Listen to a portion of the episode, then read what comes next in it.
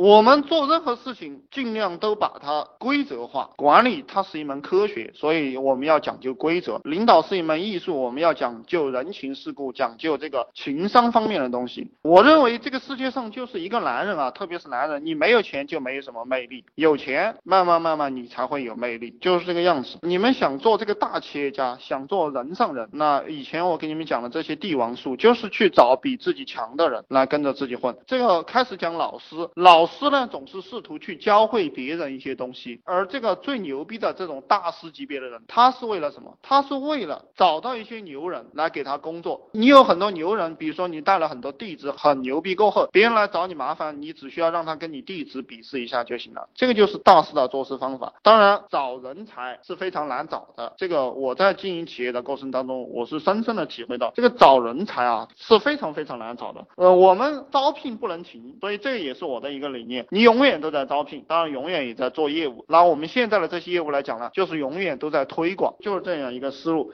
什么叫人才？我的思想是找高学历的，甚至找研究生。但是这个话讲回来，不一定学历高他就是厉害的人。学历高他做不出来东西，或者你让他做个什么报表啊，汇报一个什么东西啊，他都说不清楚，那么他肯定不是人才。什么样的人是人才？就是他只要能把工作的内容、工作的品质、工作的结果拿出来，你一看，哎，清清楚楚、一目了然，这样的人就是人才。还有就是我经常讲的，这个在企业内部，我们选人都是从企业内部。选的为什么要选企业内部的人？因为企业内部的人他熟悉环境，你一教他就会了，而且他跟大家有感情基础，嗯，也熟悉业务。所以说我们选人都是从内部选的，我一般是不用空降兵的，基本上不用。啊，这个兄弟提了一个问题，我问一下，怎么快速达到自己经理的位置？当经理太他妈简单了，当经理跟当这个主管和当员工，还有当副总，甚至当总经理是不同的技能。你可以直接去做经理。我不是在外面扔了一些录音吗？我以前就是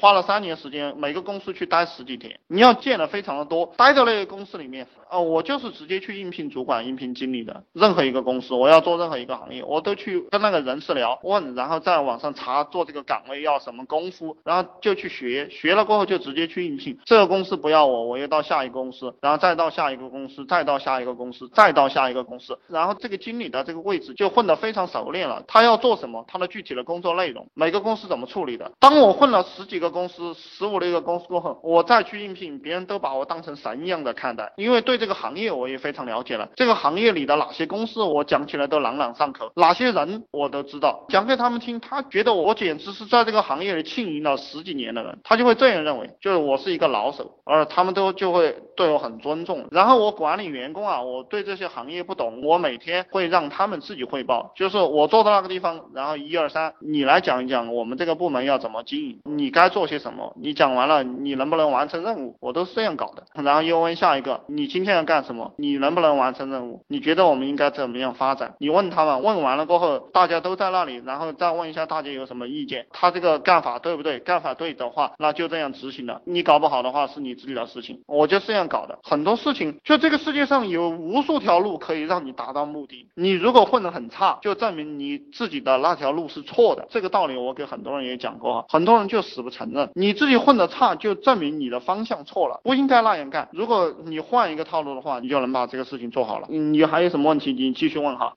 领导者其实不一定要口才好，这个也是最近有很多人问我的。领导者真的不需要口才好，领导者你要多思考，然后你对人真诚就差不多了。这个口才好啊，反而可能有些人不愿意跟你混。把话讲好和口才好是两码事。有一些不懂的人老是讲别人会忽悠，老是讲别人口才好。我一听到这个话的人，我就知道这家伙不入流，他没有深入的思考过。文艺界你们有没有考虑过？就有有兄弟有没有？考虑过这些文艺啊、娱乐界啊这些行当，实际上是蛮好忽悠钱的哈。当然赚钱永远是聪明人搞弱者，就是明白的人去整那个弱者，永远是狼吃羊的这样一种模式。你觉得你能搞定哪些人，然后你的这个生意模式自然就出来了。所以说我给你们的这些项目，你的定价可以从十块到两千。你认为你的水平能够降服哪些人，然后你就去做相应价位的一个项目。给你十块、二二十块的人，实际上都是非常穷的这种穷人。给你两千块的，可能稍微有一点钱。那如果你收了他两千块，你不能够搞得定，这个也是一件很麻烦的事情。当然，如果你收二三十块钱，能付出这样小的代价的人呢，一般他你都能搞得定，因为他笨嘛，他笨，所以他给的钱少。聪明人给的钱很多，就是这样一个道理。